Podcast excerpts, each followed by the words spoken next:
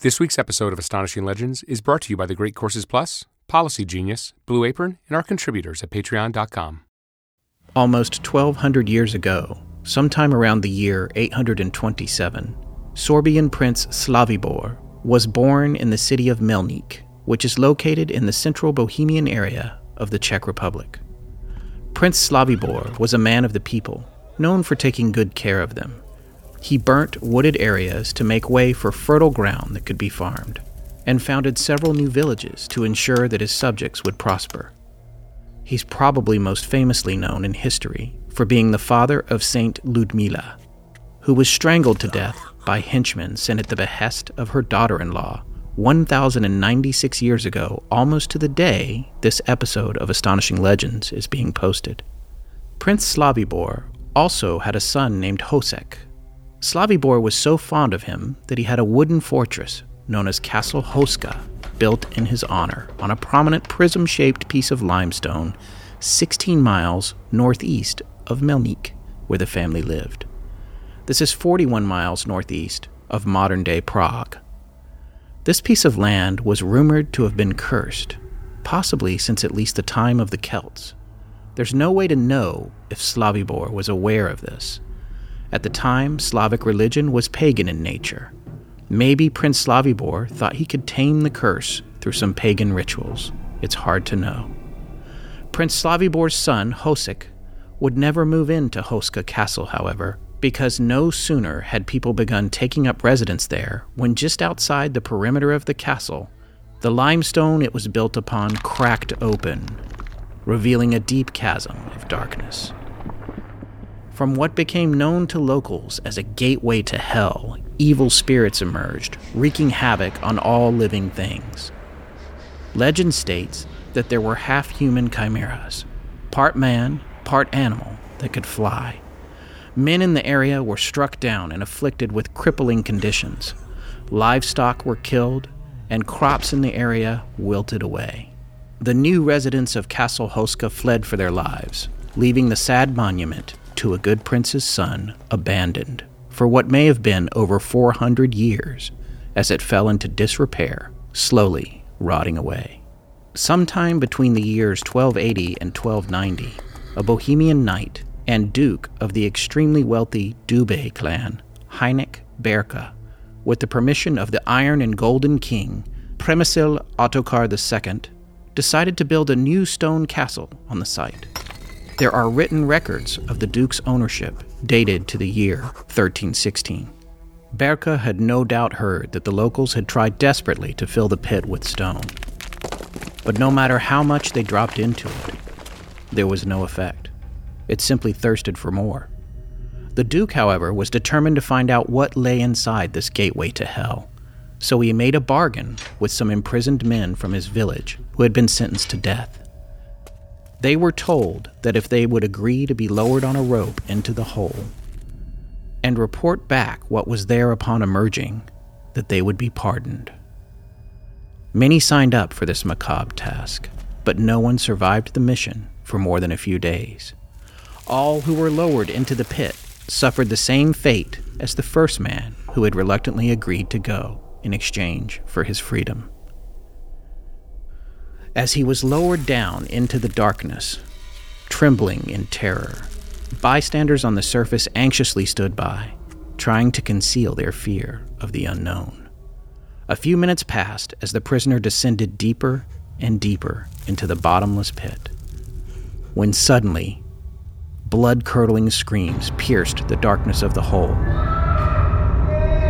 The men frantically brought the condemned prisoner back to the mouth of the pit where the Duke anxiously awaited a description of what he had seen. But the wait was pointless. The man's hair had turned completely white, and his face had aged several decades in the few short minutes he had been in the pit. The prisoner babbled for a moment about a horrible stench, total darkness, and distant screams before losing his mind entirely. He died two days later of unknown causes. These same circumstances repeated themselves with all the prisoners the Duke could convince to go down there. He must have thought that whatever that pit was, it had to be contained at all costs, So he had a one of a kind fortress built over the chasm in the same area.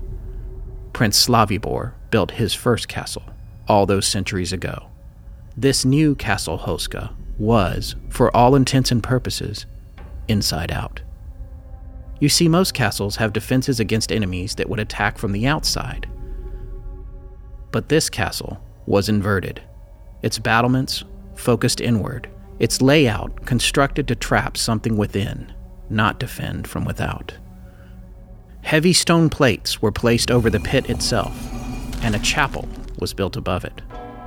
This chapel was adorned a few centuries later with frescoes that can be seen to this day, depicting a centaur like creature with what appears to be a lion's body and a woman's torso. She is drawing a bow with her left hand and aiming it at a person's neck. The left handed draw on the bow representing the hand of evil. There is also a fresco of what is thought to be Michael the Archangel lancing a demon on the ground. In the book of Revelation in the New Testament, Michael leads God's armies in their victory against Satan's forces. One has to wonder is Castle Houska a last defense for humanity at a gateway to hell?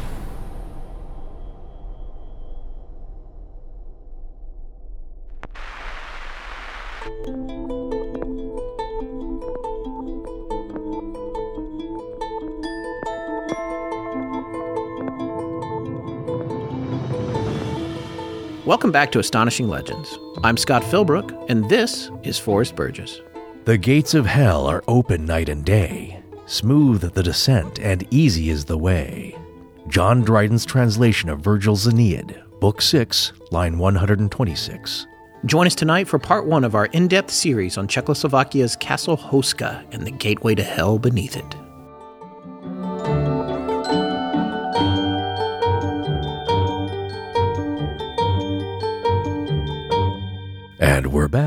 You may have noticed some slight changes in our show tonight. Yes, everything is still here. We're just rearranging things a bit in an effort to evolve ever so slightly. Some very light housekeeping tonight. One thing which you already know, I think, is that our new coffee mugs are flying off the shelves. Uh oh, poltergeist activity? Uh, no, you Oh, wish. Uh, they're selling like crazy. So if you want to get one, head over to astonishinglegends.com and click on the store link to check them out. Or you can head over to our Patreon page where at certain reward levels, you get credits for swag anyway. Yeah, well, and lastly, we're making a slight schedule adjustment. Since we launched, we've had a few different drop days for the show. I'm, if you've been following us, you'll know that.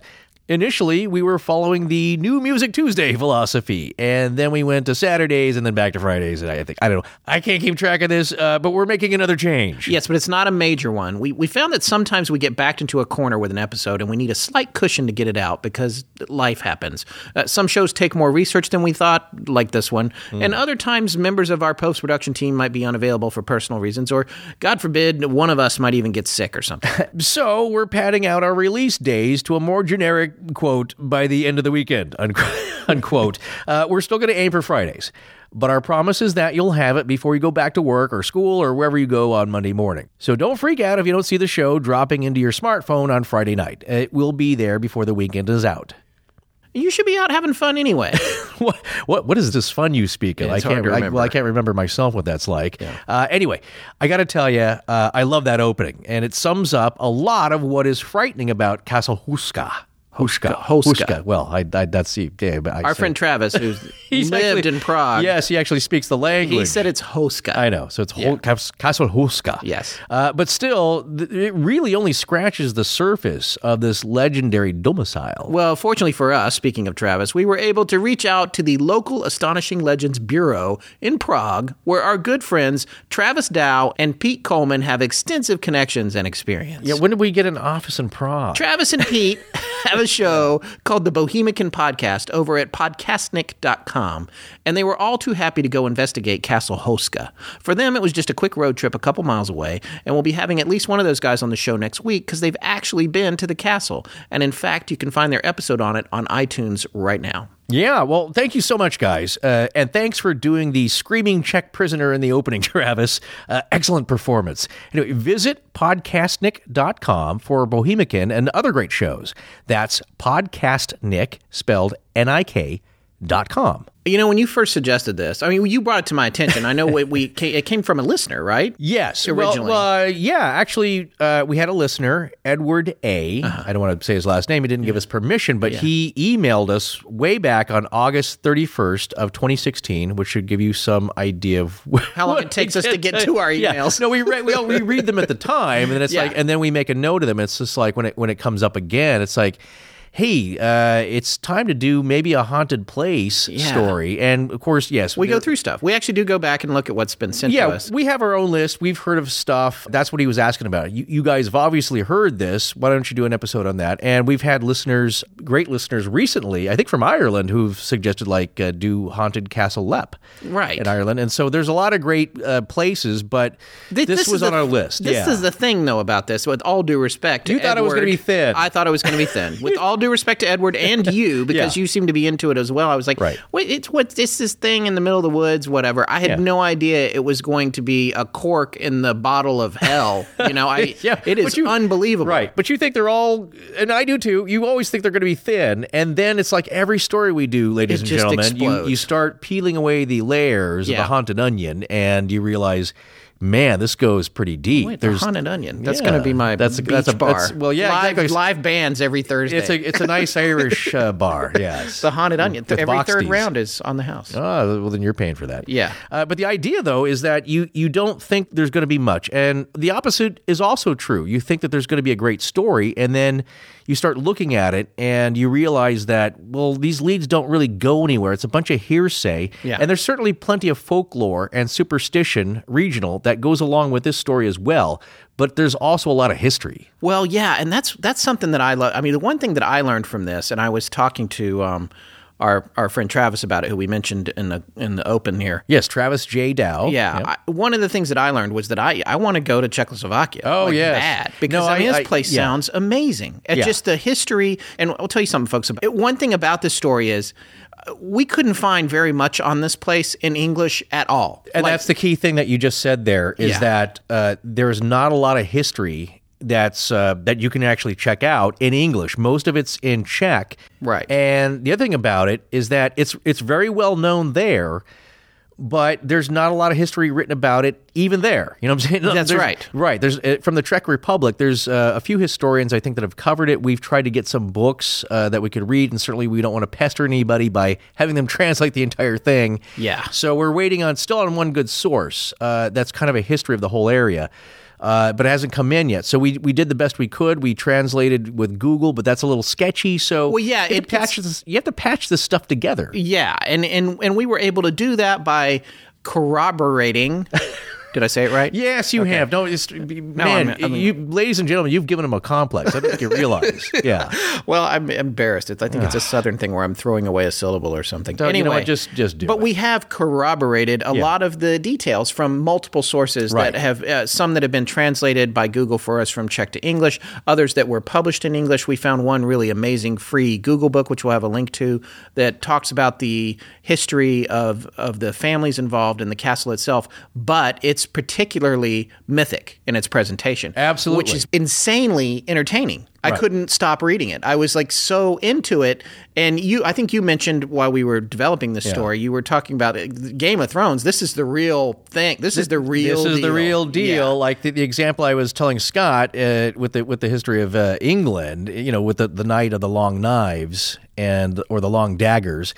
Uh, this stuff is bloody. It's violent. It's cutthroat, literally in a lot of cases. And and people, if you if you like that kind of thing, and you watch Game of Thrones, well, that's fictional. This stuff really did happen. Now, here's the problem, though, is that uh, the history of the, of the, the list of kings and rulers uh, and all the duchies and who re- ruled what in Bohemia really complicated. It is incredible. Travis will tell you that it's, Yeah. it's there's people with the same names who you know because as a title you take the same name as the, as a previous ruler who uh, was your uncle's grandfather. It's just it's just it's yeah. crazy. And then So- to make that further complicated, the the guy who was blah blah blah the first was a real jerk, and then the guy who's a blah blah blah the second, Yeah. a saint. He's he a nice was guy. amazing, And that's the guy and they then if you say the wrong right. guy, you get yeah, then you get into trouble. So Exactly, it's- but it's but a lot of, but in it's a lot addition to up that, uh, this is what I love also about this story is that there's some actual real history that you don't get to hear about a lot. And so we're going to bring some of that to the story tonight and tell you about it.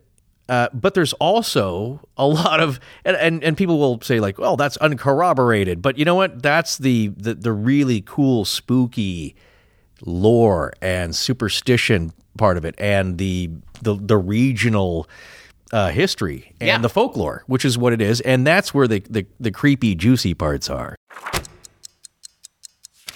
You remember last time you were talking about discovering your roots and introduction to genealogy over the Great Courses Plus? Yeah, I do. Uh, Professor Colletta gave out 10 great tips for how to get started with your genealogy research by interviewing relatives. Right. Well, I was watching lecture number two in the series, Genealogy Online Gems and Junk. And in this one, he gives out some great tips on how to go about your research online. But he also makes some great points which apply to any research online. People tend to think everything is on the internet and that most of it, if not all of it, is true, especially if they already want to believe it. Like great grandpa Joe said we're related to George Washington. right. Uh, But that's just not always the case. As Professor Colletta says, not all sources of information are equally reliable. It's not all online, and it's your responsibility to judge the accuracy of the information you find, both online and off. And he says that as long as you keep that in mind, especially with genealogy, you are mentally armed to use the internet judiciously, which is good advice about looking anything up. Then he tells you what the best resource sites are to check out first, like the U.S. National Archives, the Library of Congress, and the 50 state archives. And there are a lot of other free resources on the web too, like FamilySearch.org, as well as university and historical societies who've uploaded their genealogy records. See, that's what I love about this series. Like a lot of subjects over at the Great Courses Plus, it's really a how to course, teaching you the best practices and methodologies by the top 1% of professors and experts in the country, with unlimited access to thousands of videos made available for streaming or download. And the range of subjects over there is mind boggling. You can learn about ancient history, forensics, and true crime, which is a really popular podcast genre right now, or you can even learn a new language.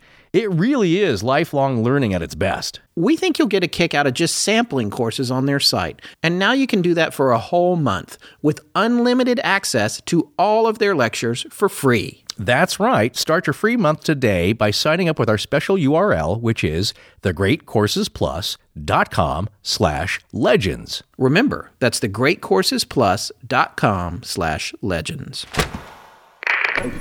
This is Zach Bennett. Thank you for listening to Astonishing Legends. Let's get back to the show.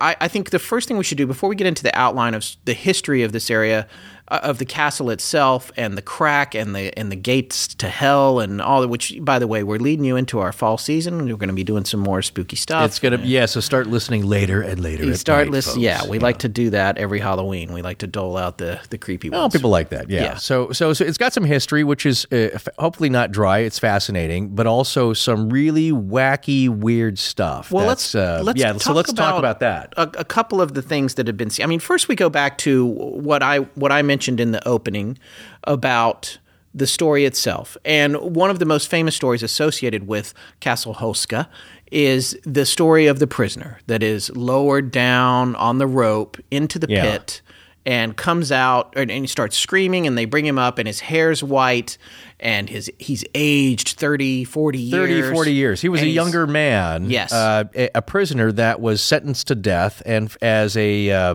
as a kind of a pardon, it's like, you agree to get lowered down into that pit. Tell us what you see. We'll let you go. Yeah, You know, piece and of cake, uh, right? it's like, well, I can what's do that. Take yeah. 15 minutes. so uh, what they didn't expect though was this guy to totally bug out Yeah. and and uh, he did not live long after that he actually he he went mad in every sense of the word yes. and then uh, was taken to a mental uh, hospital of, of the equivalent of the time and passed away two days later now i had heard it was a heart attack but basically just he was so stressed out that it killed him yeah, he died of fright. He died of fright exactly So that's and that's the interesting thing about that. And then so that that's part of what was happening back then. The other thing that uh, that people were seeing was large black winged.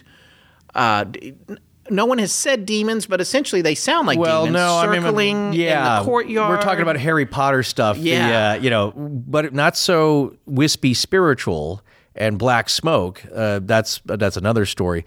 What people were describing, the locals uh, flying over the open courtyard because this building, uh, it's kind of a courtyard building. Like you may have an office building that has an open center. It's a square, as it's been described. It's a cube within a cube within a cube. Yes. And in the very center of it, there's an open courtyard, and people have seen black, leathery winged demon creatures flying around Yes.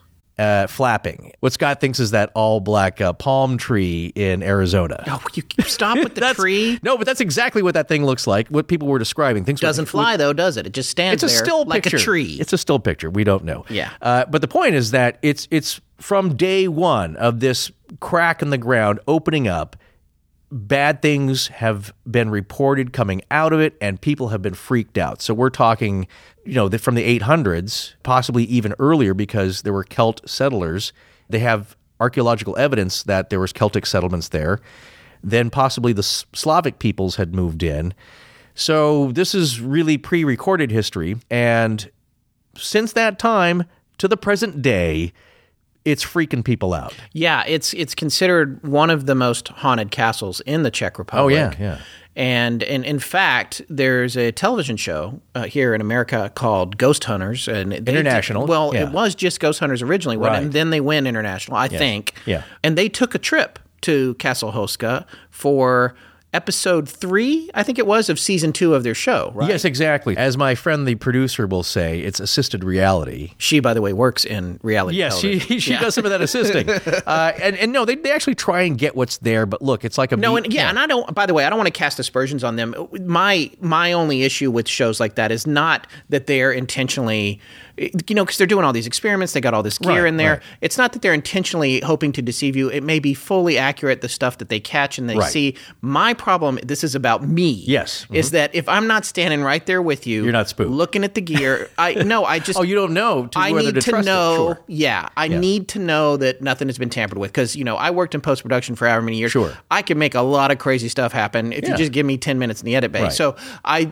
I, I always have the harder time with that, but I really I did really enjoy that episode. I mean, one of the main things I enjoyed about it was seeing inside the castle since we can't go to Czechoslovakia this week. Ex- you know, and Exactly. and um, I also I, and I thought the experiments were really cool. And the other thing I th- thought was really cool about that uh, episode of that show was that w- what stuff did happen that was creepy, but it was kind of understated, which did have me leaning towards believing in their experiments because they didn't yeah. they didn't really No, do it's- a whole. It didn't feel like they were doing a whole lot of exaggerating. No, it's not the uh, the Disney album we listened to as, as kids. Uh, the librarian will put it on. It's the it's the rattling chains and the Yeah. whoa. You know, yeah. There's Who's got my skinny toe? there's some I have there's that on some- vinyl. I- by yeah, it's a I- classic. I think I've Instagrammed it. Yeah. Right. This is what you'll find out if you talk to anybody who's done some paranormal investigations. And this is a term that I love. I, am glad I remember this. What they bring up in the show is that a lot of these experiences are what they call a personal experience. Yeah. So what they're talking about is when you get there.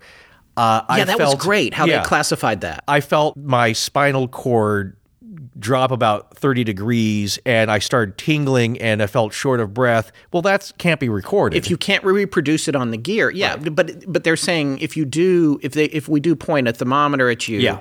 and it shows the temperature dropping, then we have scientific proof that something unusual is happening or something that corroborates what you're saying is happening Exactly, is happening. right. But if we can't do that, if it's and and that's the other thing that's really great about that because I thought that was interesting when they said, you know, well, what we want for you is evidence. This is a personal experience, Yeah. and they talk about the personal experiences, and I, it actually helped me with our vocabulary for our show when I saw that. I thought, oh, this is good because the the point of the personal experience is that it it can it can be a thing that you perceive that no one not only can it not be measured Right.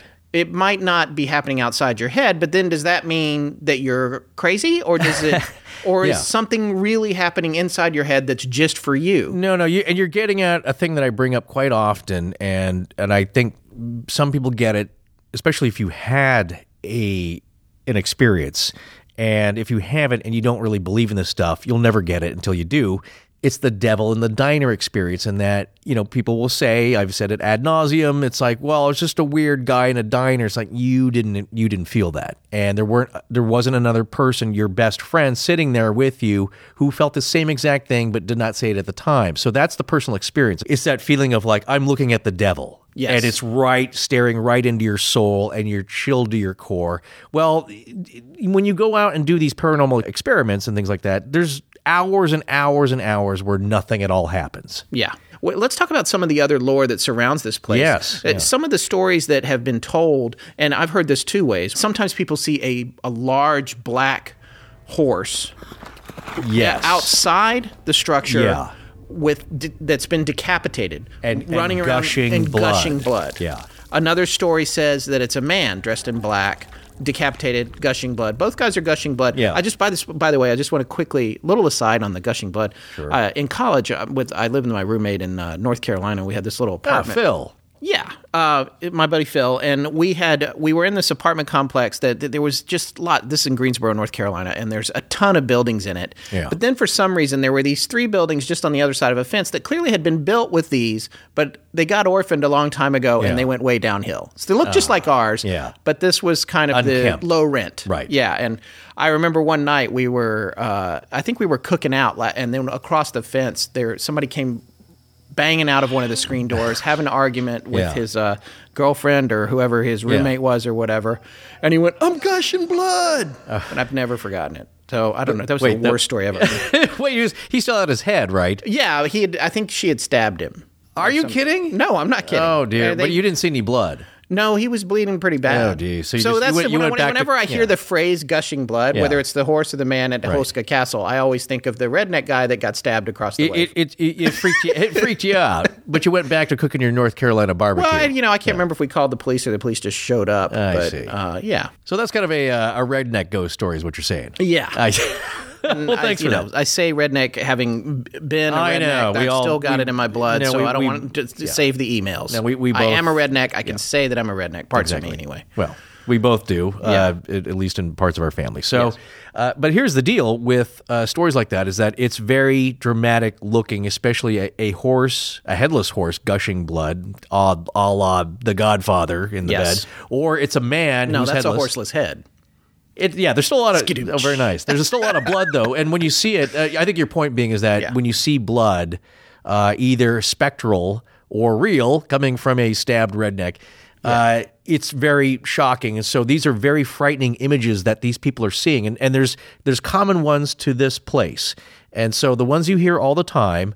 Are going to be the the flying leathery specters, uh, the bat like giant bat like weird creatures flying around uh, above the castle. You hear about the headless horse. You hear about the headless man. We're not saying it's one or the other. Yeah. Is that in addition to that? Yeah. uh, you, you're seeing a bunch of things. Another All I know is see, if you see the headless man on the headless horse, get out of the way because they cannot see where they're going. there is like head, you'll, you'll be the one gushing blood. Yeah, Yeah, Uh, but it, it's freaked people out from the beginning, from the from the early history, from the beginning of this uh, the history of this place.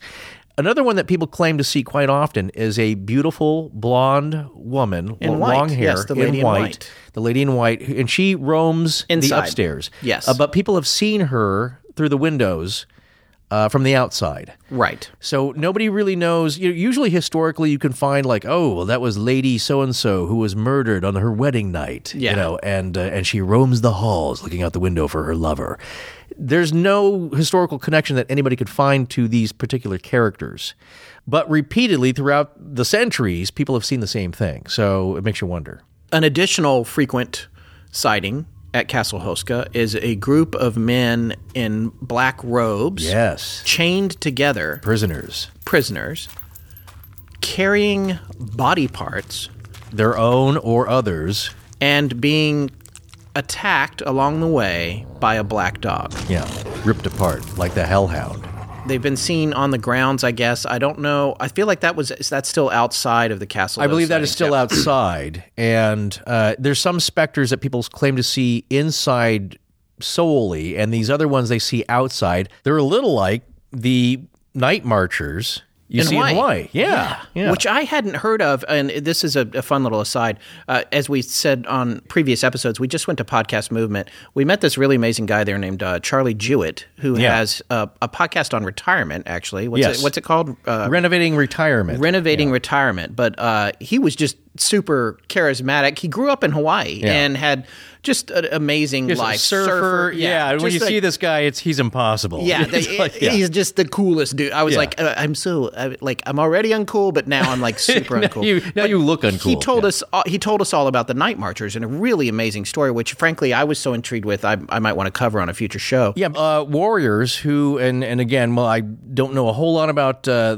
I I studied a little bit about the uh, history of Hawaii, and essentially, the king's warriors were so embarrassed that they were so easily overtaken by modern weaponry that he ordered them to march off cliffs. Right, and and Charlie was out on a date, and at, at, at a couple points he had seen stuff, but he was out on a date one night, and he and his girlfriend were having a romantic evening on Yeah. on the cliff, and they look over uh, a little ways down the beach, and they see just bright uh, orbs. Frankly, Either spheres orbs, of light. uh, could be torches that they're torches, carrying, but just going off a cliff, Going off the cliff. into the sea, and, and disappearing before they hit the water. But he saw that and, and got, and I just got chills. Yeah, it's a real thing. Yeah, Yeah, I mean, and was- and if you live there for any length of time, you will usually see them. But anyway, that ties back to you know this this group of chained men Yeah. outside Houska. It's it's a recurring theme. It's a recurring theme, and, and usually my belief is that when you get a place that's been around that long, and it is one of the most well preserved castles in all of Europe, in Bohemia and Central Europe. It's, Yes. it's very well preserved. Well, it's not really fancy. It's again, it's just a big square. Yeah. it's a big block.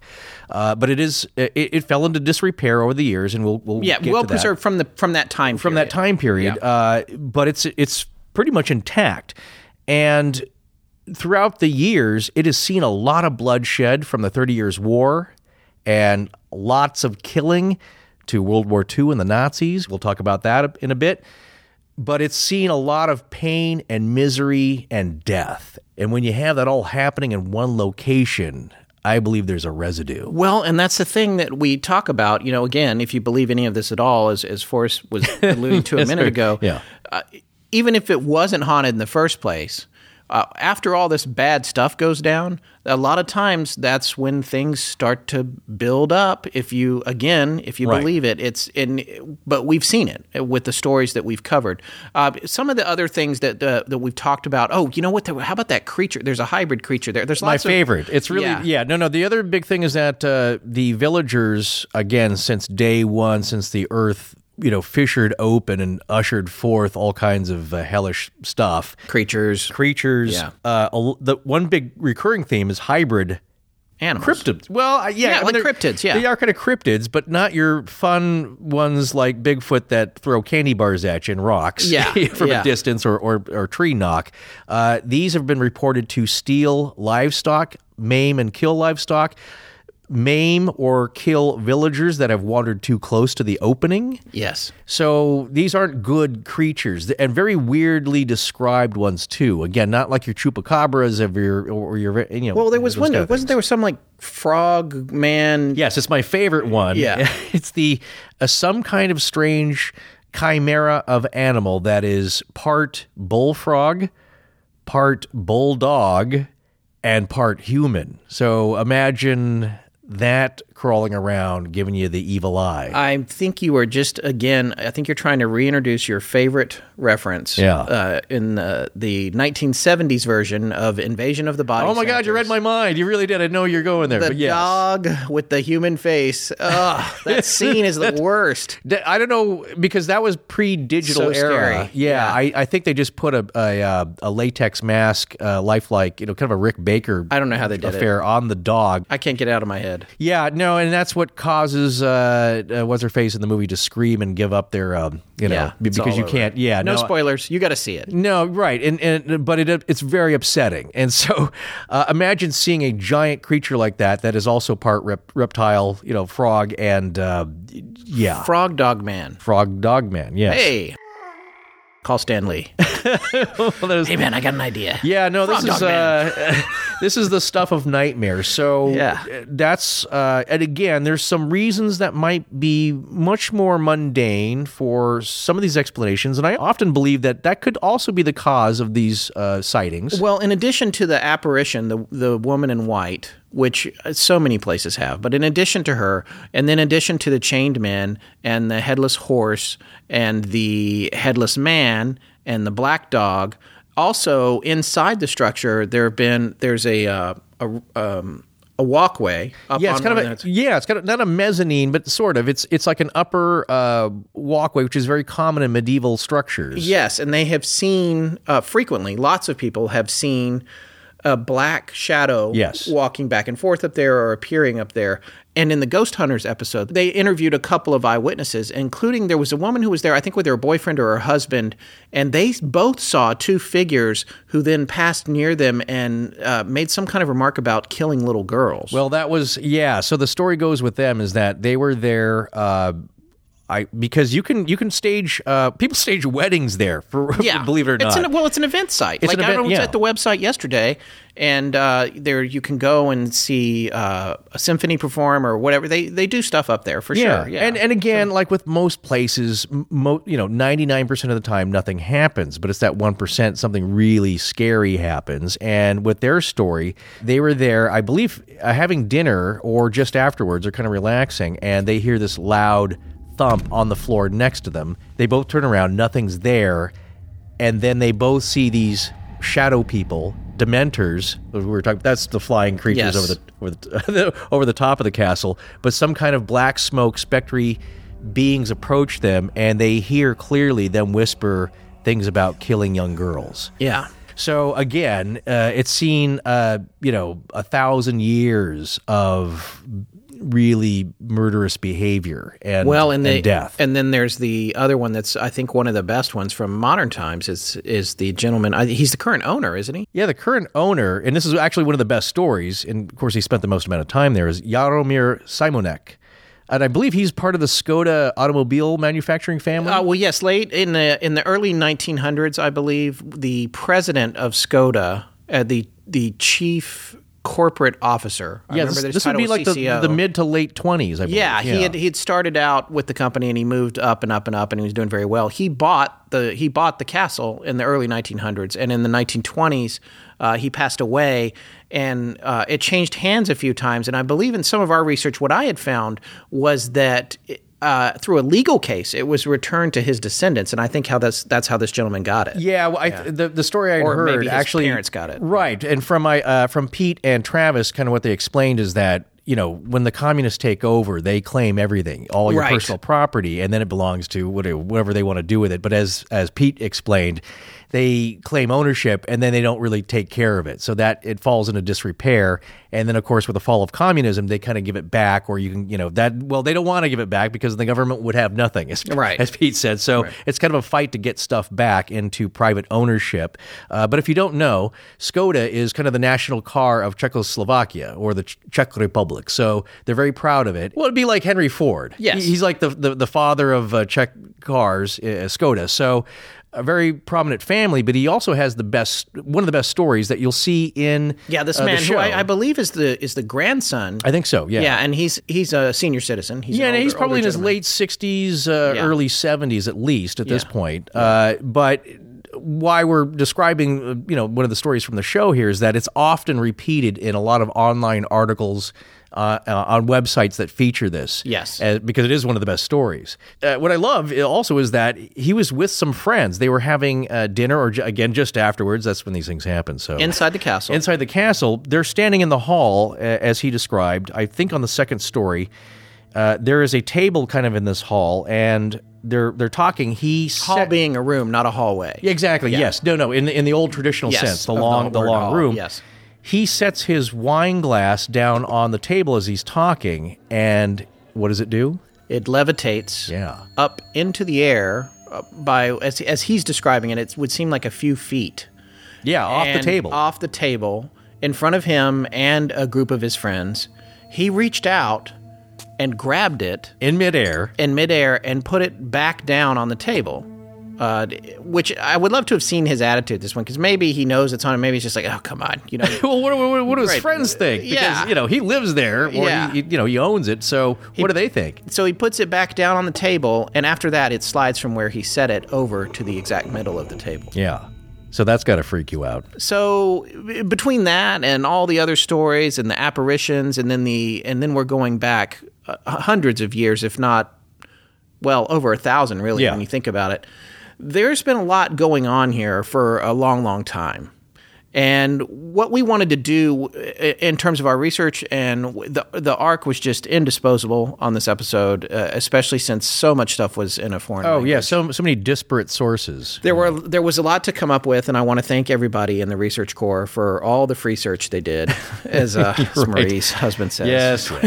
but this story just unfolded like a blossoming flower. There was so there's so much more to it than just it's a building on a hole, Yeah. and which is what I thought, frankly, when we first decided to a go blossoming flower of evil. Yes, nicely done. Okay. Um, what was the onion? The haunted onion? That was the yes, the, the right, the haunted onion. But Still I- makes you cry.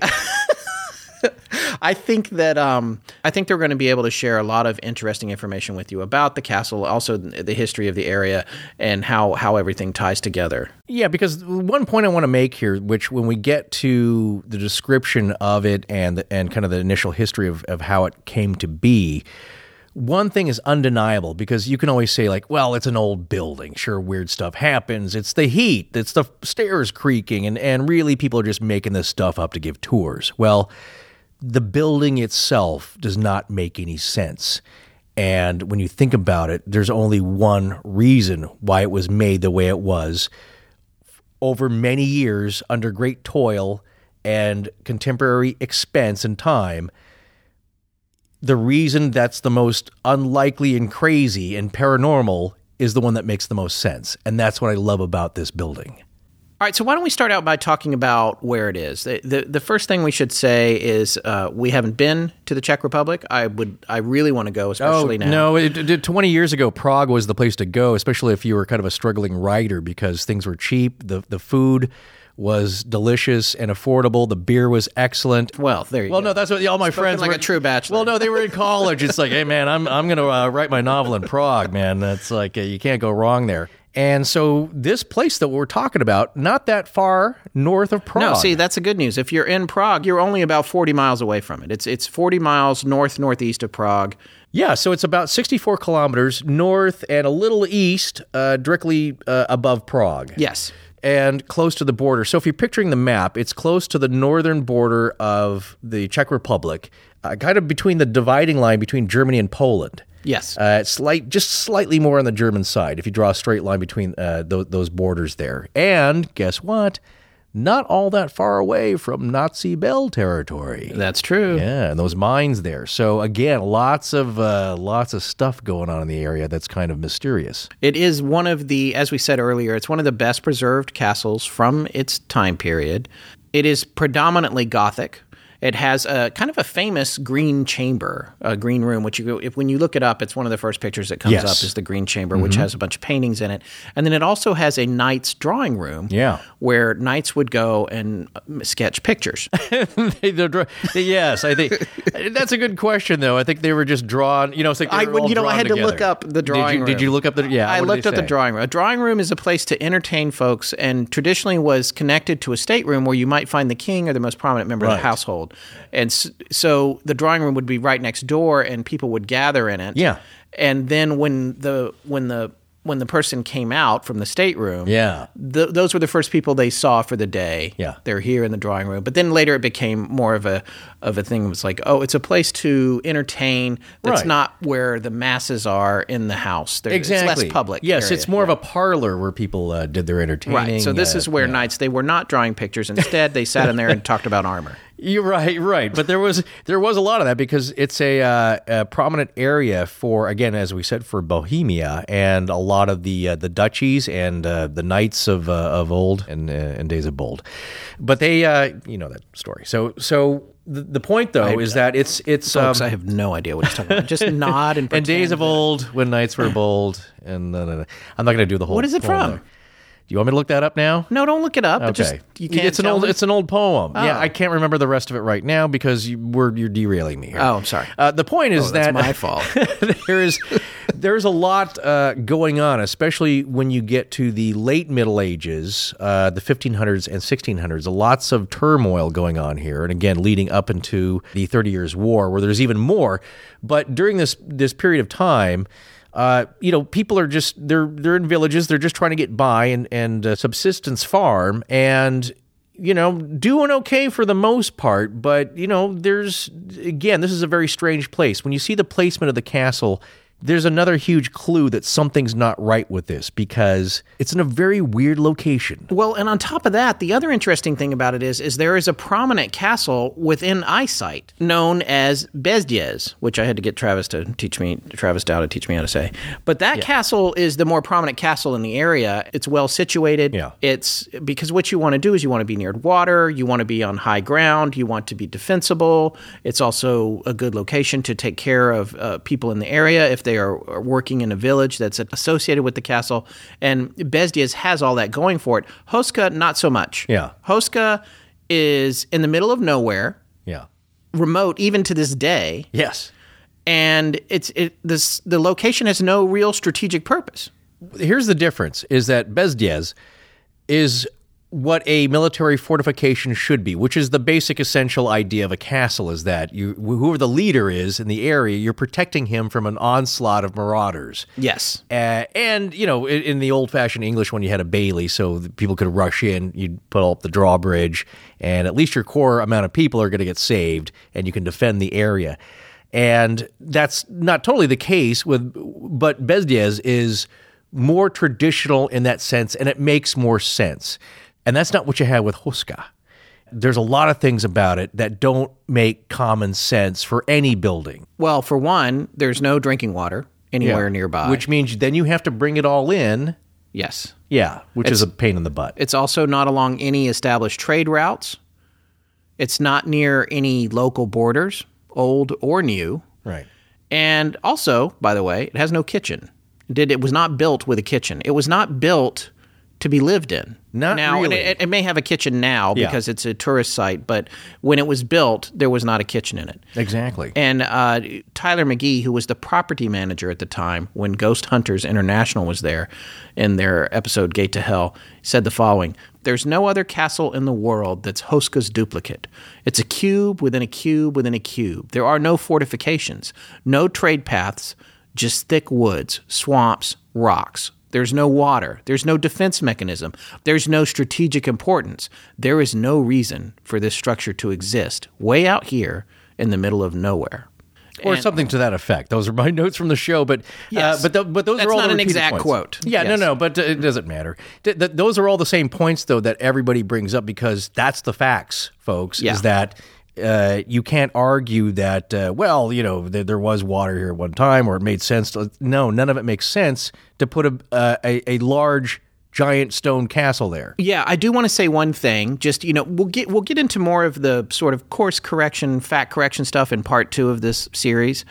I, I do want to point out that at one time it did have some external defenses. It is still primarily focused on an internal defense system against something in the courtyard or where the gate to hell is. Yeah. That's its main function. But it did at one point have a moat. Uh, I think it had some uh, earthen Ear- ramparts earthen as well. ramparts, right. And those things were removed. I can't remember which king it was, and honestly, you guys don't need to know. believe me. We could be naming people every three seconds. You're never going to remember them. You're not going to Yeah. remember. It's just going to muddy the water. But there was a point at which there was a king who was concerned that rebels may use fortified structures to mount an insurrection or something. So they went around and they they just kind of made these old buildings a, a little bit easier to attack. Well, yeah. In the event that something should go wrong. Because also, what you have to remember throughout the course of history, different people are claiming ownership of this thing and they're using it for different purposes. Yeah. And so what's happening is that one guy will get in. It's like, well, this is weird. As as the phrase you'll often hear with this building, it's inside out, in that the things that the fortification properties of it are on the inside, they should be on the outside. But that's the point. Is that yeah? It, it, as the years and uh, the rulers of the area claim ownership of this place and use it for different things they're making modifications or taking some away. That's what's happening throughout the years. But essentially, what's still there, the stone edifice itself, does not fit the usual uh, pattern, layout, design of a building of that nature. So you also have to keep in mind these things take years to build under with great effort, as I said previously. It's not just willy nilly or or we forgot to put in an outlet in this room. It's nothing that small. This thing was intended to be this way. But as all the authorities who comment on this building that that know what they're talking about will say is that it does look like it was meant to contain That's the thing you hear over and over, and, and that's really not up for debate. And it's not a residence. It was never meant to be a residence. Last week, something tragic and very unexpected happened to a good friend of mine. And I've already told Scott, but I thought I'd share it here because it's relevant to all of us. And he had a family and he was only 54. I thought very carefully about whether or not I should share this because I don't want it to seem like I'm capitalizing on anything. It's just made me personally do a lot of thinking. And it was an important reminder for me that life is short. We should all make sure family is taken care of if something bad happens. Don't leave it to them to sort it out afterwards and struggle. Now, that should go without saying, but I don't think enough of us, myself included, plan enough or give enough thought about the eventualities in life. Now, my friend was a very responsible guy, so I'm sure he had something in place. And I'm not telling you what to do, but you should do something. Well, I was sad to hear about your friend, and it's made me do a lot of thinking too. I get the feeling a lot of people don't have any life insurance because they don't want to think about it. They don't know the first step to go about getting it, and they think they can't afford it. What we're trying to do here is tell you about how to go check it out so your family can get some security sooner than later. PolicyGenius.com is a quick and very easy way to just go learn about life insurance. Compare quotes, save some money, and find the policy that's best for you and your family. They have a team of licensed experts waiting to talk you through it, and Policy Genius has already placed over $5 billion in life insurance, so they know what they're doing. If you've been putting off life insurance, or you want to make sure the insurance you have is right for you, check out PolicyGenius.com today. You can save up to 40% just by comparing policies. The quotes are free, there's no sales pressure, and zero hassle. PolicyGenius.com. It's life insurance for the 21st century. Forrest and Scott thank you for supporting their sponsors. I'm Kat Wells. Now back to the show. Now, here's one fun tidbit that you hear a lot being bandied around, especially on the websites, uh, that may or may not be true, and Scott's going to fill you in on the real story here.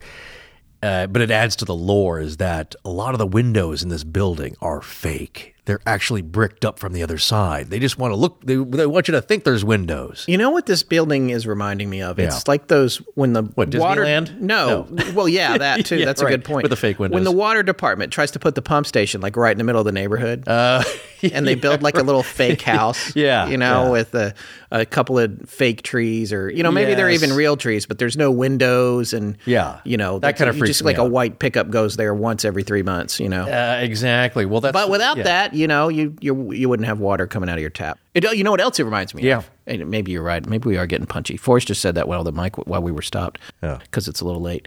Uh, it also reminds me of those cell phone towers that pretend to be trees. with the fake limbs. yes. Well, I mean that's not so scary. That's just kind of ugly. But Yeah. the, the point a here is point. that what do you mean the windows aren't real? It, it kind of you know what it reminded me of is that uh, our Hollywood ending, our first show.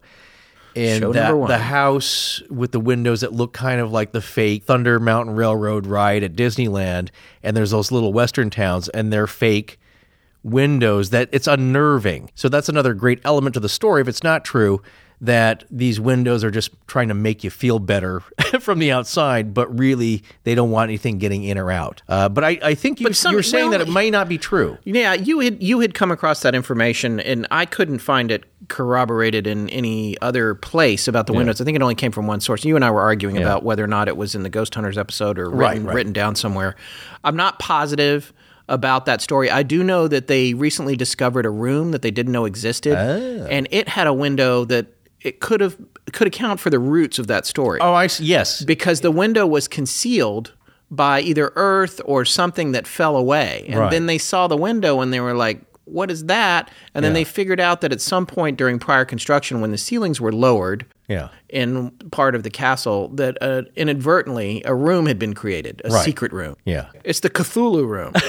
That's what Tess close. said. Yeah. But I, I think maybe it was just like a bad renovation. No, well, you know, and then they No, and then yeah. that might explain the origin for this false window story, Right. Because you can tell when you watch videos of the castle. There's they're inside. There's windows, and you can look out the windows. Yeah.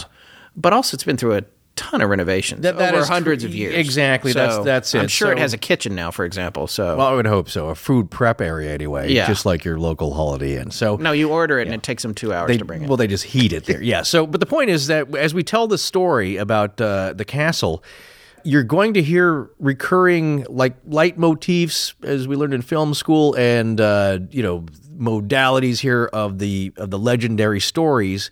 Not only themes that have to deal with like bottomless pits, because you'll hear the same kinds of ideas and stories and legends keep coming up, but it's also, as you're just saying, there's something really scary about the sealed in room. Like it always reminded me of Edgar Allan Poe's Cask of Amontillado, where a guy gets sealed up, he gets bricked up after being chained up. It's it's it's horrifying. Yeah. So true or not, it adds a lot to the Houska story. It does indeed. Well, here's the only thing about it that is kind of castle-like. Yeah. and then and this this connects it to religion as well, and this is something that will be a recurring theme as we discuss the idea of this place.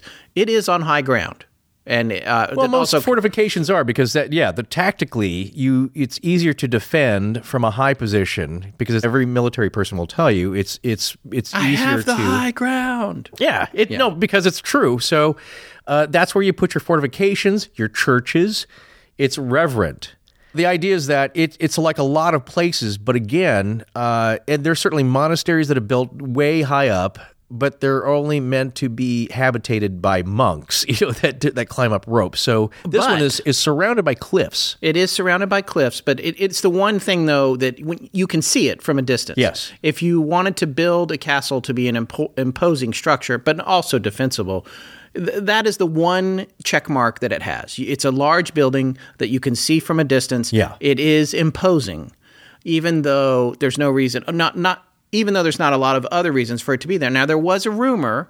And again, this may be more part two kind of thing, but there was a rumor that it was originally developed as almost some sort of office to manage the, the the neighboring lands. And Yeah, no, no, that, that's a that's a it's a solid idea in that it was kind of an administrative building of the time to just function as like an office building. Yeah. Now, I don't know why you wouldn't have a kitchen because we all need to eat lunch and have a snack. So, uh, but it's not it's not even got a kitchenette. no, Uh, where you uh, where you eat your yogurt. The, the the idea though is that it could have been like a records keeping edifice for that. But even then, there's some problems that I have with this building. The main one being you don't put a building over a hole. That just Yeah. does not make sense in the first place. Well, and and before we move on from this, I did want to say th- something important to consider Yeah. ab- about the high ground again, and it's a- the aspect of it as it relates to religion, and that the idea that especially in pagan religions, which is w- what was going on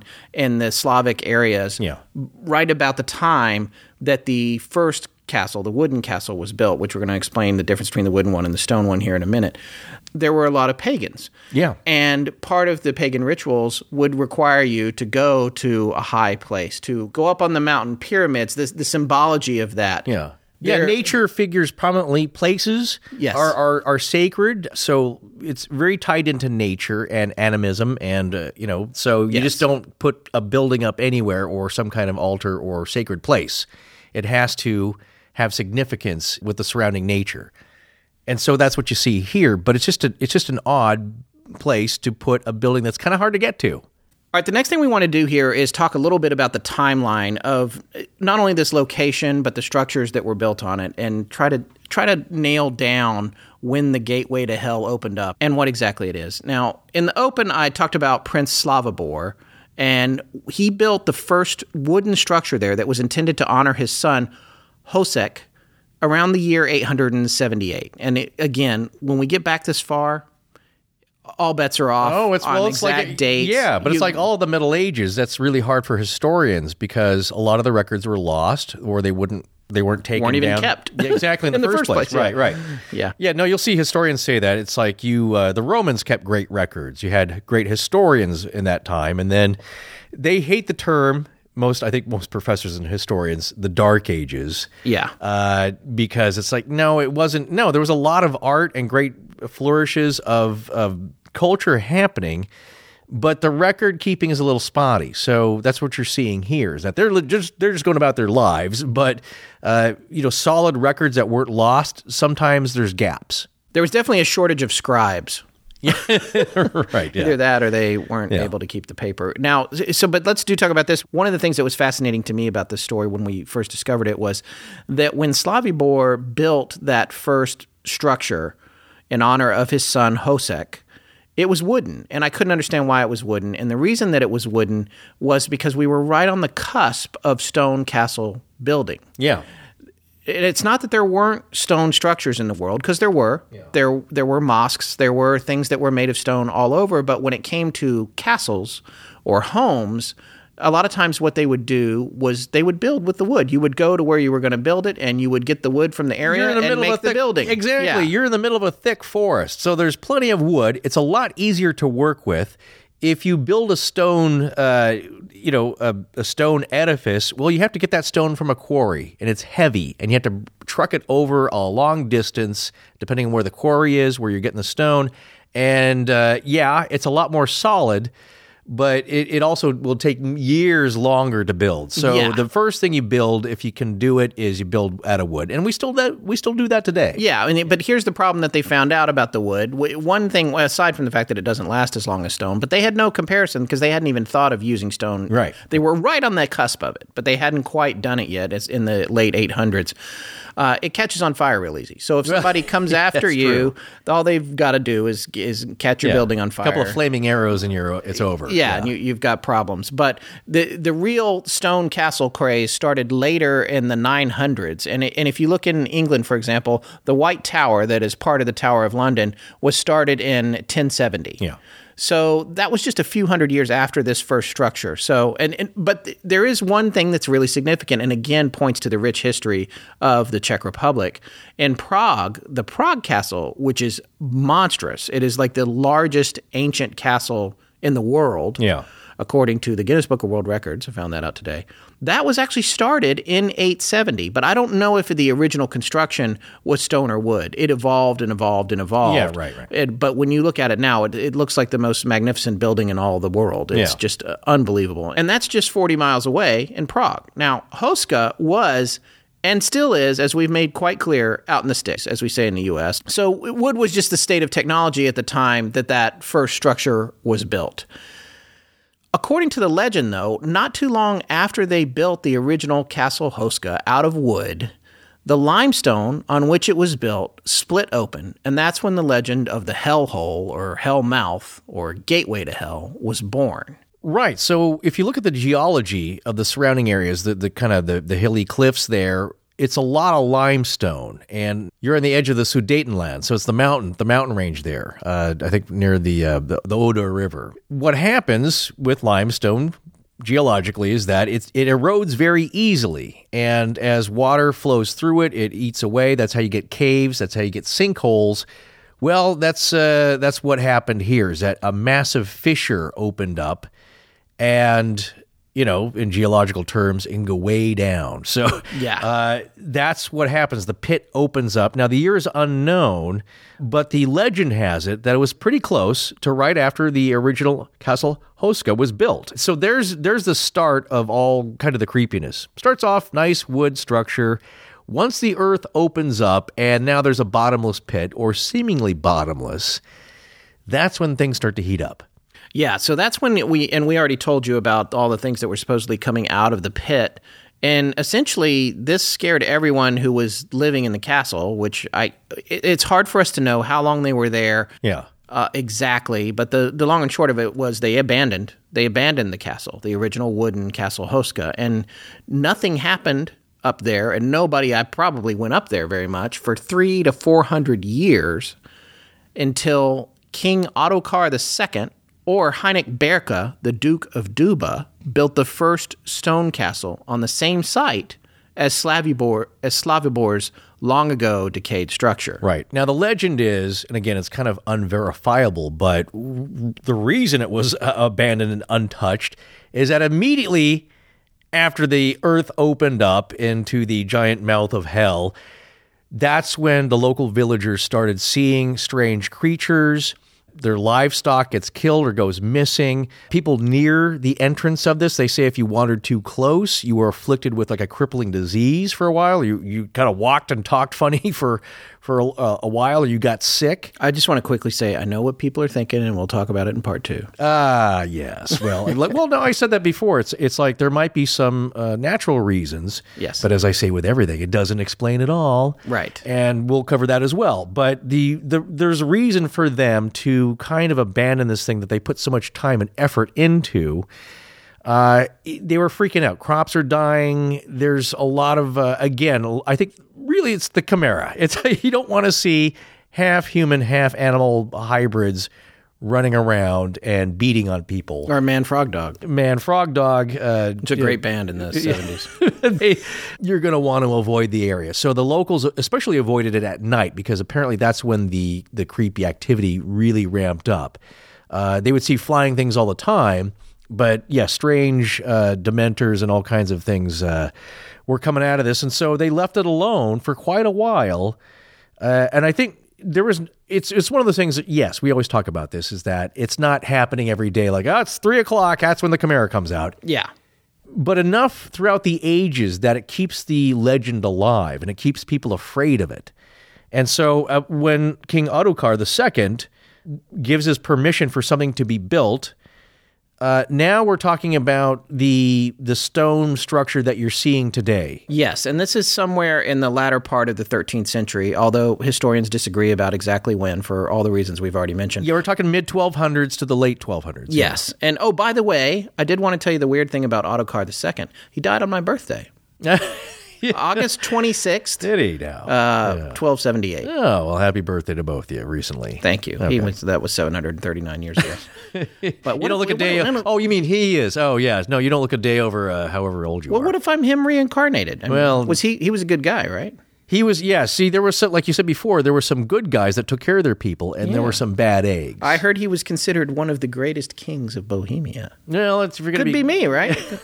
Could be. I think you would have a better gig than this. All right. So to recap, the day this show drops is the anniversary of the death of Saint Ludmilla, and the day King Ottokar II died was my birthday. Oh, very good. Some It's problem. kind of kind of thin, though, right? Yeah, the little. All right. Yeah. Uh, we but do. By the way, we have to talk about Saint Ludmilla. No, no, and I think her you should- story is yeah, is, you is should amazing. You should launch into it because it is again classic uh, Game of Thrones intrigue here. Yeah, I'm going to try to keep this kind of short. There's a lot of people and a lot of names, but this is fascinating, and as it connects to Castle Houska and the myth and lore of the region, and uh, for those of you who are Catholic and quite familiar with Saint Ludmila, uh, please forgive me if I mess this story up because I only learned it th- three days ago. But He's crammed a lot into his head. But let's see if I can figure this out. But remember how we were talking at the beginning about Prince Slavibor of Bohemia? Yes. He had a son, Hoseka, and a daughter, Ludmila. Hoseka is the one that he originally built the wooden fortress, the the very first Castle Houska up on the limestone before the chasm opened up. He was a much beloved son. Yes, he was a much beloved son. So he built that first structure up there sometime in the late 800s, is it's believed. His daughter, though, Ludmila, she she was born a pagan, by the way, but as she grew older, she converted in marriage uh, shortly after her husband converted. They converted about the same time to Christianity, and it, it was interesting because and that's what we were talking about. What's framing all of this and Castle Houska and the time period? And uh, I was thinking a little bit about the Jersey Devil, frankly. Yeah. When we dove into the history of that, and you take a look at the bigger picture of what's going on culturally. Uh, with respect to William Penn and the Right. Quakers and the colonization and The, the Keith, Keithian uh, yes, stuff the happening. Keithian Yeah, yeah. controversy, all the ideas that th- that people are having about what's going on, you've always got to take that into account when you consider how a legend is framed. Um, and and I'm not saying the same thing is happening here by No, any stretch. I'm just saying you've got to take a look at all the mitigating factors. And Yes. one of the things that is is going on is that Christianity is emerging in the area, and these Slavic pagan religions are being overrun by it. But in Ludmilla's case, her and her husband were converted to Christianity in a very kind way. He Yeah. he I, I read a story from one of the one of our books about how he met someone uh, who I, I think his name was Methodius, who Yeah, yeah, you're pretty close. yeah, who helped teach him about Christianity. He started by teaching him to be uh, humble and you know eating on the floor instead of at the table, and Yeah. uh, trying to help him understand about being pious and and the difference between this and the other religion where you go out in the woods and you worship these seven different things for these eight different reasons and Yeah, all that kind of stuff. So i- they made a conversion, and uh, one of the interesting things about Ludmilla and her husband is that eventually they retired to an area known as Tatine, which is where they had a castle. That there's still remnants of it there, and Tatine is west of Prague, so it's in the opposite direction from where Houska is. So the interesting thing about Ludmila is that her husband, who I, I don't know why I haven't mentioned up until now, I should mention it. His name was Boislav. Boislav. Uh, he was the first Duke of Bohemia. He's the one who converted to Christianity, and they wound up converting together.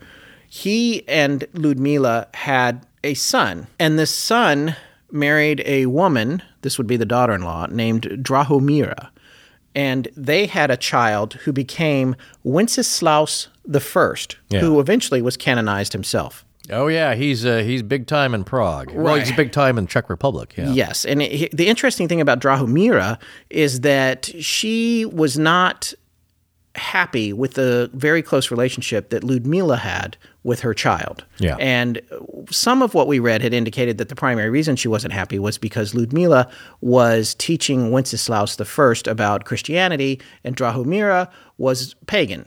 Pagan and wanted to stay that way. And I'll tell you, old habits die hard with a lot of people. Indeed. And Drahomira was not having it. I mean, aside from probably just flat out being jealous, she was not happy with how Ludmila was bringing up her son. Right. So eventually, Ludmila and Borislav had retired to their retreat in Tatine, where they, they love this place. This was a spiritual place for them. Yeah, And yeah. there have been lots of wooden representations of pagan idols out in the woods there. When they converted, he had them all taken down. Yeah. And they felt like it was a good place for their spiritual awakening to uh, adopt Christianity. And so it was kind of their base for that. And according to legend, Drahomir sent two guys to go visit Ludmila. Now, Assassins. Uh, well, yeah, essentially. But she knew them, and they had dinner, and they ate as friends.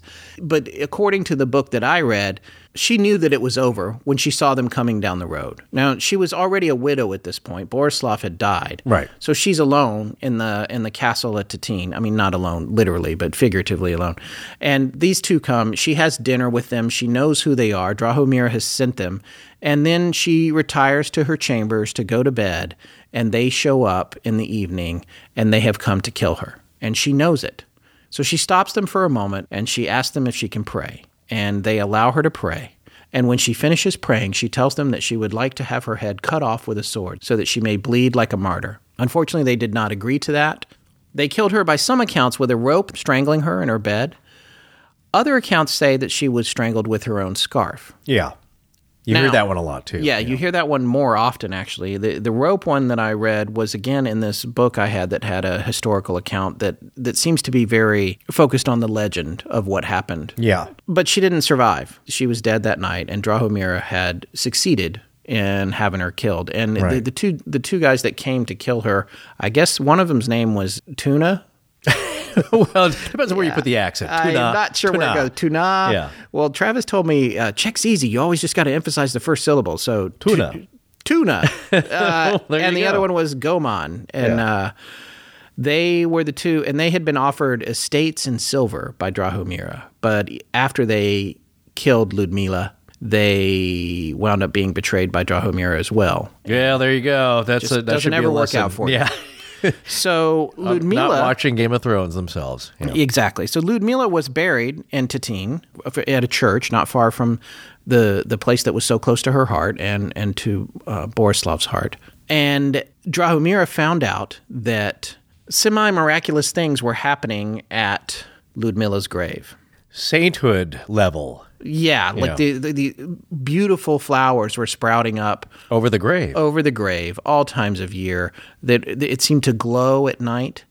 So Well, this, people will say that's fungus, but that's well, yeah. well, Drahomira got concerned about it, and so she went to Tatine and built a church over it. So officially now, Ludmila becomes uh, a collection of relics in a way. Yeah. That idea, though, that you just said, Yeah. uh, build a church over it. Yeah. Our friends, Travis and Pete, had mentioned that as well, is that it, especially in Bohemia and Central Europe, when you're trying to balance out, I, I think in this case, Dragomira, it, it's freaking her out. Yeah. Like, I better cap this off. I better tie this off. Yes. Cinch it off bad. The same thing on the reverse is happening with Houska. In that it's if it's something negative, you build something nice on top of it, which is a chapel. So here, this is interesting because that that ties in with the idea though. It's like whatever it is, we got to like sweep this under the rug, build something on top of it. Yeah, and and that's what they did with Houska, and, and I feel like we overlooked that. We should have mentioned that earlier. I, I I did say it in the original opening of the show. Yes, but- that's true. But when Heinrich Berbe built the Houska Castle, he arranged for large stones to be put over the chasm and built a chapel directly above it. Right. And so to be clear, the whole building is not a church. The large stone slabs are placed directly over the hole, and then on top of that is the chapel. Yes. But there's also a courtyard. There's a, like you said, the drawing room, the nice Yes. drawing room. So there's these other buildings. There's an attic. There's also a basement, which is pretty creepy. Yes. And that's a great reason to, to watch the show. Is you actually get to see it. You know Well, there's a room called Satan's office. Satan's office with Satan's office chair. yeah, there's a chair. in it. Did not get it at Staples. No, it doesn't look very comfortable, but it's it is creepy looking and it has the intended effect. So Yeah. so when we talk about this building, yeah, it's not all one big open church area. There's different parts of it, but specifically over the whole is the chapel and the reason is to cap it off with good. Uh, You enjoy a glass of wine every now and then, right? I cook with wine. Sometimes I even add it to the food. I think W.C. Fields said that. He did. And I think he got that quote off the flyer that sometimes comes in your Blue Apron delivery. I did. So you do know that Blue Apron also has kind of a wine club. I do. All right, Senior Taciturn, why don't you tell everyone a little bit about it then? Well, it is kind of cool. In addition to all the other great food, cooking tips, and tools Blue Apron offers, they also have a monthly wine subscription service. You get to choose from an incredible selection of wines for your monthly delivery for about $10 a bottle, and their pairing size wines hold the perfect amount for two to share. Not only that, you'll often get info cards with your regular Blue Apron delivery that tell you about what varieties are currently being featured, and sometimes they come with discount codes for your first shipment. You should check to see if it's offered where you live, but it really is worth checking into if you enjoy fine wines. Well, what I like is that with each shipment, they'll school you on tasting notes, pairing tips, plus the story behind every wine, so I will appear way more sophisticated than I really am. It's just one of the many reasons Blue Apron is the number one fresh ingredient and delivery service in the country. And Blue Apron knows you're busy, so now they're offering 30 minute meals. These meals are made with the same flavor and farm fresh ingredients you know and love and are ready in 30 minutes or less. Check out this week's menu and get your first three meals free with free shipping by going to blueapron.com slash astonishing. That's blueapron.com slash astonishing. Blue Apron, a better way to cook. I'm Anastasia from Adelaide, Australia, and this is Astonishing Legends. Let's get back to the show. So Wenceslas I, who was very close to his grandmother Ludmilla, in spite of the fact that his mom Drahomira built a church over her grave, decided that it was time to consider moving her closer to him. He wanted to have her closer to him, and also as part of the process of canonization that was coming about, Yeah. for Ludmilla to become a saint, it made sense to move her to St. George's Basilica in Prague. The interesting thing was that when they retrieved her relics from under the church in Tetine, that You're, Drahomira. you're talking about the corpse. yeah, the uh, corpse, but they mm. call it relics. I know. The. Holy religious relics. Yes. Yeah, you talk about that. When they disinterred her, she did not appear to be decomposed at all. Not only that, she was smiling and had a bit of a glow about her, almost as though she could get up and walk away. Well, that goes to part of the canonization process is is appearance of miracles or something miraculous. Yes. And so she was canonized and she became Saint Ludmilla. Well, a quick aside, we didn't really get to mention this in the Anneliese Michel episodes, but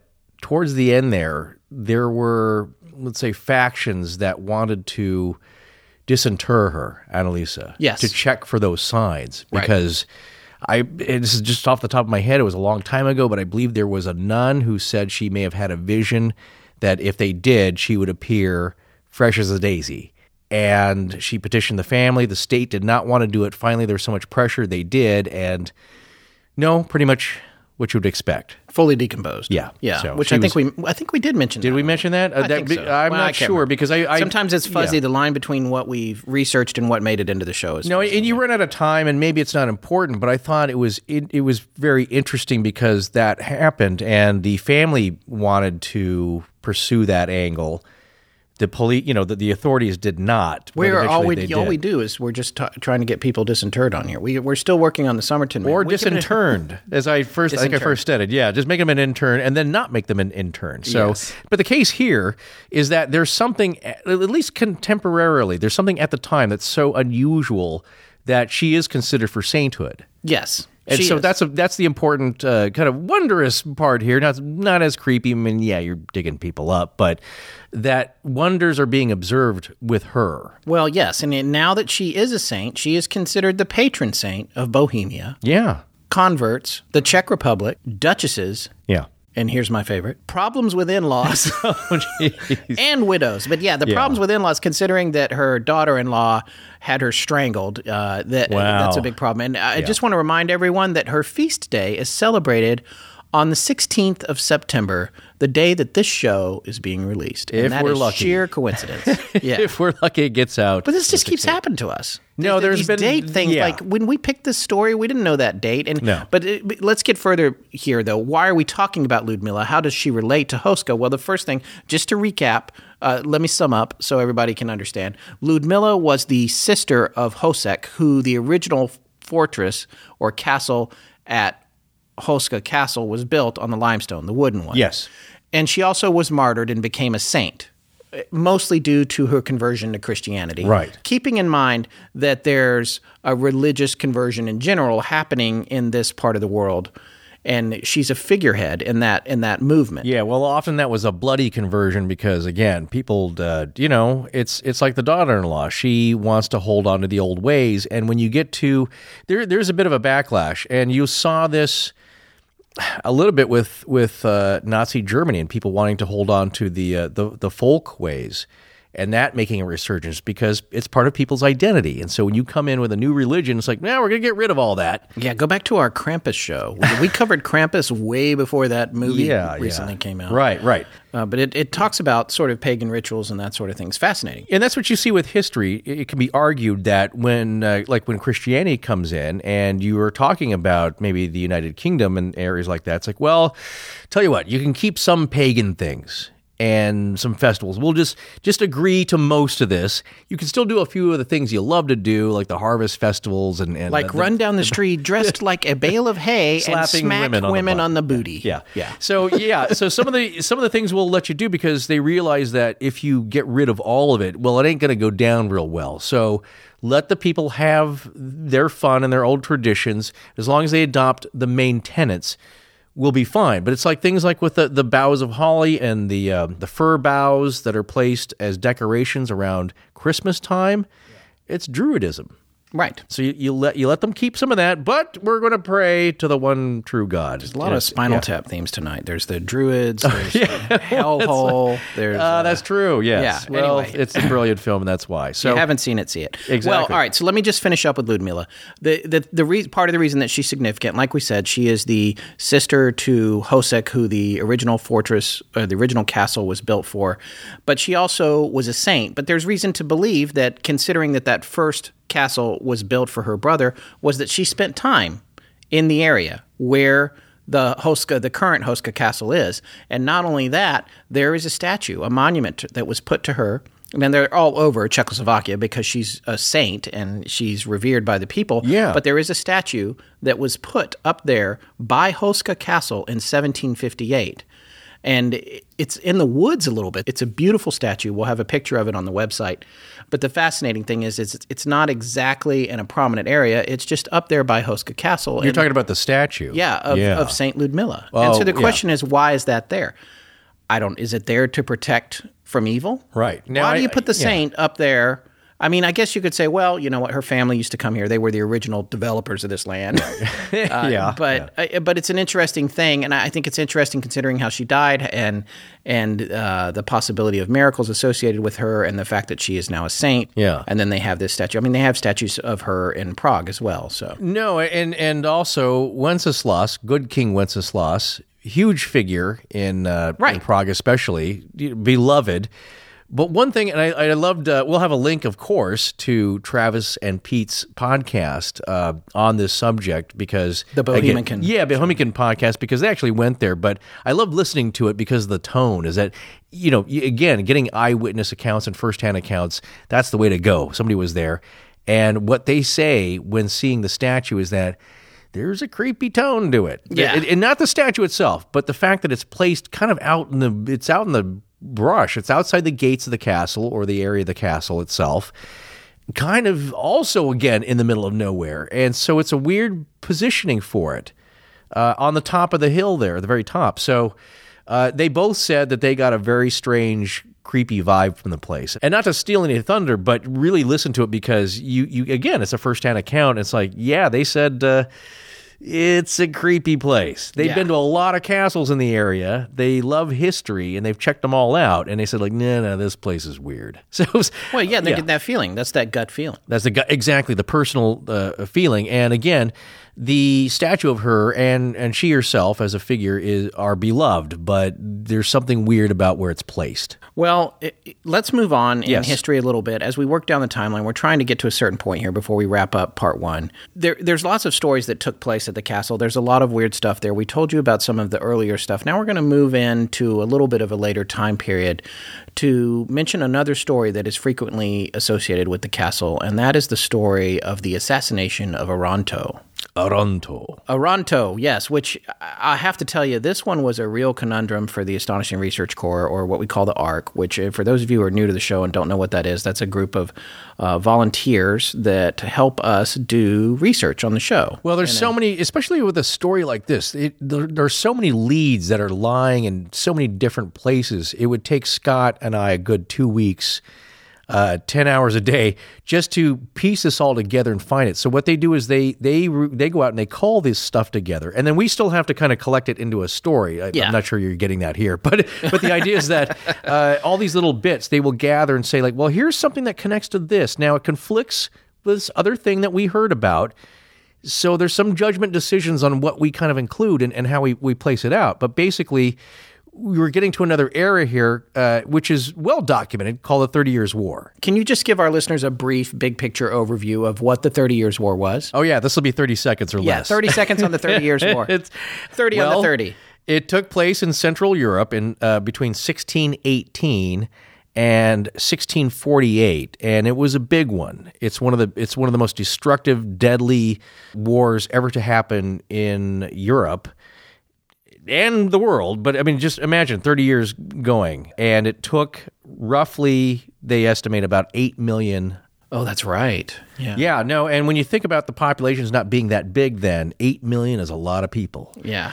So essentially, what what it was is it's a it's a religious war. It starts off as that uh, between various factions of Protestant and Catholic states, uh, and all of this being fragmented under the Holy Roman Empire. And of course, what happens, like a lot of these things, it's really about power and control. Right. It's politics butting heads against religion or using one as an excuse for the other. So, yeah, what you have is a religious state power, the Holy Roman Empire, butting heads against local powers and duchies, as I said before, who all now are employing mercenary armies. And Yes. it just it drags everybody in and you're talking about the France Habsburg rivalry. It's just it's a mess. Read up on it because it's it's pretty significant. And again, it devastated a lot of Europe. So it's a big deal. But it also touches Bohemia, of course. Mostly centered in the German states and the German area here, but of course it drags in what is today the Czech Republic and and Prague and this this whole region. So of course, eventually it's going to touch Houska. And it does. And this was part of, and the, and the reason I was mentioning the arc earlier was because we kept finding this this story that was mentioned on the. It's the same story, the same three or four sentences initially on the, on 55 blogs, which is what we always find when we start doing research mm-hmm. on one of our episodes. It's that there's one blog that has information or, or one book that has been published or one paper somewhere, and then 7,000 people are plagiarizing it. well, yes. Well, they, And yeah, then because and it's it, it, it's too much trouble and effort, and you're not sure anyway to go and try and you know go to the library. One book that we found that had a lot of great sources uh, was not even at the L.A. Public Library, Right. So they didn't even have it, so we had to buy it. Well, that takes a week. yeah, it should be here Yeah. in a few days. But- so after after we're on uh, three other subjects, yes. Yeah, but they, and and that's happening to us all the time. But th- there was this this guy Oronto that was mentioned on all these different places about this story, this famous story of Oronto, who was assassinated at Castle Houska, and we couldn't figure out who he was. We were digging and digging and digging, and finally we got to a source that told his story. Oronto or Orontovi, which is part of the reason we couldn't find him, Yeah, oh, that's true. Yes. was a Swedish mercenary leader. Well, that's what happened in the Thirty Years' War. Is that you see the rise of the Swedish Empire. Yes. uh, with their military victories. And so they come to claim control of the area as they push through. Yes, but after the war was over, Oronto was trying to find a way to make a living, and it, it makes me think. It, make, it kind of makes me think. Well, he's a Yeah. mercenary. It makes That's me think true. about. It, it honestly makes me think about after the Civil War, these roving bands like Quantrill's Raiders. It, it- that's what it brings to mind. But so or, Oronto or Orontovi. Mm-hmm. Took over, moved into, had a band of, of, of criminals, essentially. I mean, they were mercenaries, but they were not nice people. No, And these they- guys look. They, they make their living by uh, brutality and violence and Yes. visiting violence upon people and civilians and everyone in their way, and that's what they know. And now they have nothing to do. Right. So they go over to Castle Houska, probably not knowing its provenance, but who knows, uh, which Yeah, is just a- abandoned at this time. Yeah, it's just a and they take it over. They move in. And they're living there and partying it up. And what they're doing is they're going down to Melnik, where, in fact, this is where, I mean, it, it's much later, but this is where Borislav and Ludmila were from, and uh, some of our other major players. And they go down to Melnik, and uh, they're raping, pillaging, killing, robbing, stealing, and then they go back up to Castle Houska, Yeah. and party and drink and and Well, that's where they're getting their supplies. Yes. and their fun. Exactly. And the thing about Oronto was that he was thought by the villagers to be immortal. They thought that he could not be killed. The Well, it's cult of personality. the stories were that the arrow, if you shot an arrow at him, it would bend around him. That nothing could hurt him. However, the man who would be king. Yes, uh, exactly. However, there were a couple of hunters from the village who were convinced by the locals to go up there and take a shot at it. Literally, yeah, yes. But the rumor about Oronto was that he practiced black magic, and that was part of the reason he couldn't be killed. Uh, black magic and alchemy. and alchemy. and he was doing strange experiments, possibly on some of the villagers they captured. In Castle Houska. Yeah. And this won't be the last time that kind of thing is happening there. No, no. So the two hunters go to a blacksmith who apparently was a little bit practiced in black magic. The blacksmith creates a couple of magic bullets that were forged at a specific time of night during a half moon, the whole nine yards. Oh, yeah. Based on the research that I read. Yeah. The two hunters go up to Castle Houska from Melnik, which I believe is about 16 miles, and they're outside and they call Oronto to the window. They yell his name. He comes to the window saying, Who dares to call my name? All the great elements of a story, folks. They level a weapon at him and shoot him right between the eyes with one of the black magic balls. really? Are you seriously? That's what the story head, says. Headshot. Huh? Headshot right. right between the eyes. These hunters, you know, this Well, that's true. Yes, they're feeding their at it. families. Yeah. I guess he fell down. He was alive for a moment. He called for his black hen. He apparently had Ah. a black hen that was part of his black magic ensemble. Yeah. I guess, I guess the girl with the with the hat, the rabbit to pull out of a hat, was not around, and uh, he called for the hen. uh, I suppose to try and save his life, but it couldn't. And it, I, I think Yeah. the What's a chicken hen, gonna do? Really? Just peck at you? I think I think the black hen was the was the opposite of the the gold brood hen, which was another possible pagan idol. Ah. Yes. But please do not quote me on that. Right. Scholars, please send your emails to Forrest. Please, all witches, uh, yeah, refrain from emailing Scott. Yeah, but uh, anyway, he called out for the Black Hen. Black Hen couldn't save him. He died. His men were uh, scattered. They were not. Uh, many of them were arrested, I think, and brought to justice. So that's no, they were. That's, That's, the thing. They were despised in the village. They, Yeah, everyone because- hated 'em. Yeah, because they were committing atrocities. this was a Henry Plummer vigilante situation, really, because you sent these two guys up there to kill the leader, and they did. Yeah, well, I mean, not even that. Stru- yeah, even less structured. But the deal is that uh, what's interesting is part of the legend is that he, at the time when he was at the window, was conducting his alchemy experiments to try and find the elixir of life. Oh yeah, that was supposedly what he was doing. That's right. the philosopher's stone, not the sorcerer's stone, the philosopher's stone. So you might think that that's maybe that's a stretch that he was actually trying to practice alchemy. However, in uh, one of the frescoes, one of the paintings or drawings, that really kind of faded, but there's uh, we'll, we'll try and find some decent uh, shots of this In the chapel. in the chapels. In there's Castle Houska. Exactly. There's a drawing or, or kind of a, uh faded fresco of Saint Christopher, and Saint Christopher is also the patron saint of alchemy. So now, rounding out our timeline before we wrap up part one of our show here on Castle Houska, we have to talk about Karl Heinrich Mácha, who was a poet, uh, not widely recognized until after his death in No, Czechoslovakia. no one else knowed it at the time. yeah, knowed it. poet. I Please know. don't. I'm trying to make the, the, the joke work. It's no, the idea it's was. 10 till 1 in the morning. so sorry. Forrest is. Yeah, we're all punchy. Yeah. it's just two of us.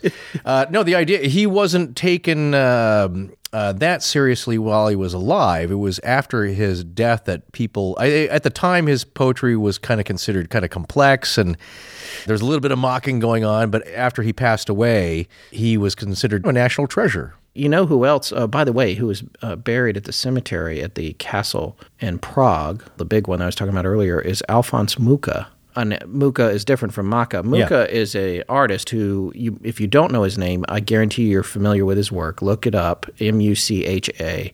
I, I digress. Again, it's late. so let's let's talk about Mácha. The interesting thing about Mácha was that he went in 1836 and spent the night during a walking tour of the region. Now, before I read this, I want to tell you guys ab- about this company in Prague called McGee's Ghost Tours. Oh yeah, yeah. They are so awesome. I actually contacted them. They had been featured on the Ghost Hunters International series, and I reached out to them on Skype. I called and spoke to Hannah McGee personally on the phone a few days ago and asked her a few questions to help uh, iron some things out. And then we've ex- since exchanged emails. And she's yeah, yeah, very super cool. awesome person, very friendly. And uh, their company is one of the prominent tour companies in Prague. And I, I can tell you right now that just based on her, I would highly recommend checking them out. If you're in Prague or you're going to Prague and you want to do some tours, check out McGee's ghosttours.com. We'll have a link to their website. It's M C G E E S ghosttours.com if you're going there and you want to find some fun stuff to do. Now, one of the things that they have on their website, they have a, actually a really good summary of Houska Castle on the website and a lot of the things that happened there.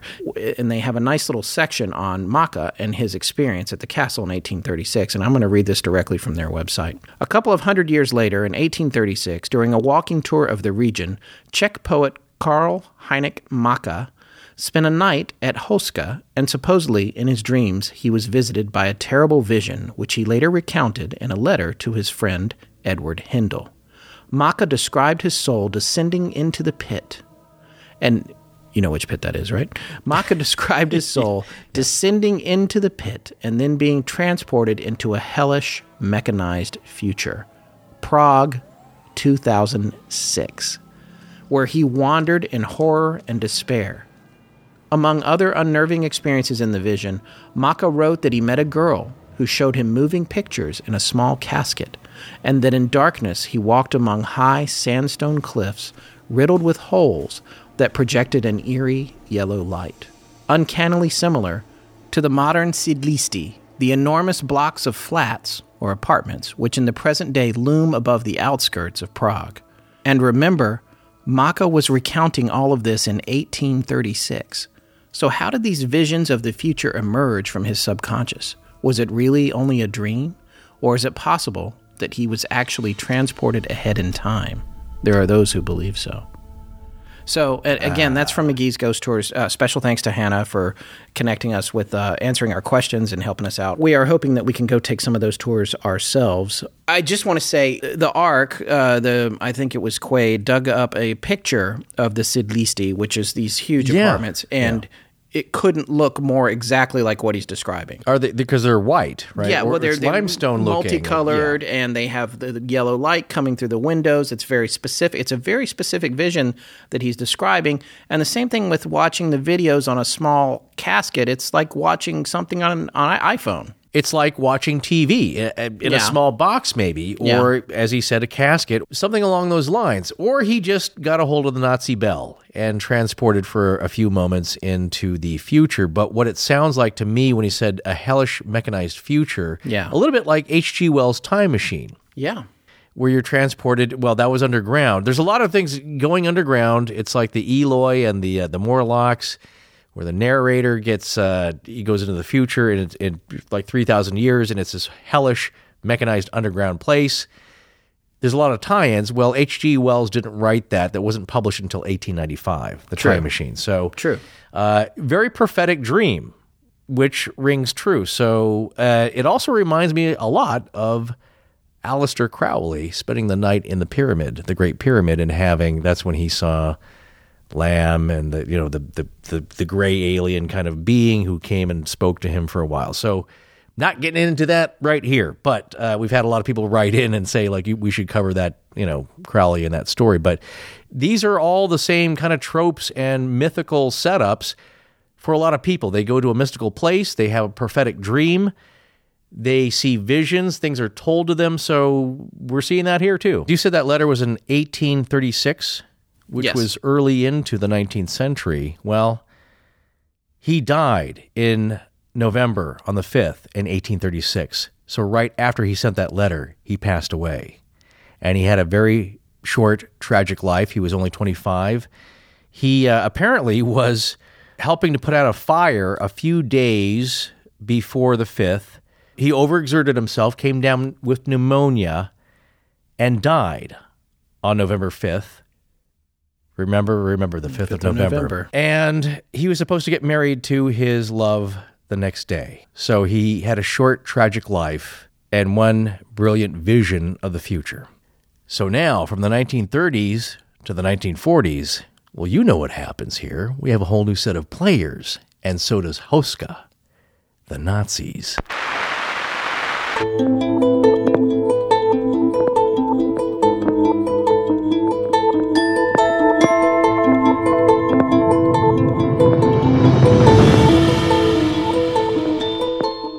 That's going to wrap up part one of our series on Castle Houska, Gateway to Hell. We'll be back by the end of next weekend with part two, where we'll go even deeper into the pit. Special thanks again to the Ark. Please remember to support our sponsors, get books in our bookstore, buy our ringtone, join our Facebook group, and visit our Patreon page. Special thanks to John Bolin. Hi, I'm Kat Wells. Hi, I'm Zach Bennett. Hi, my name's Anastasia Bennett. B E N N E T T. And I give permission to Astonishing Legends to use my voice however they see fit, galaxy-wide in perpetuity.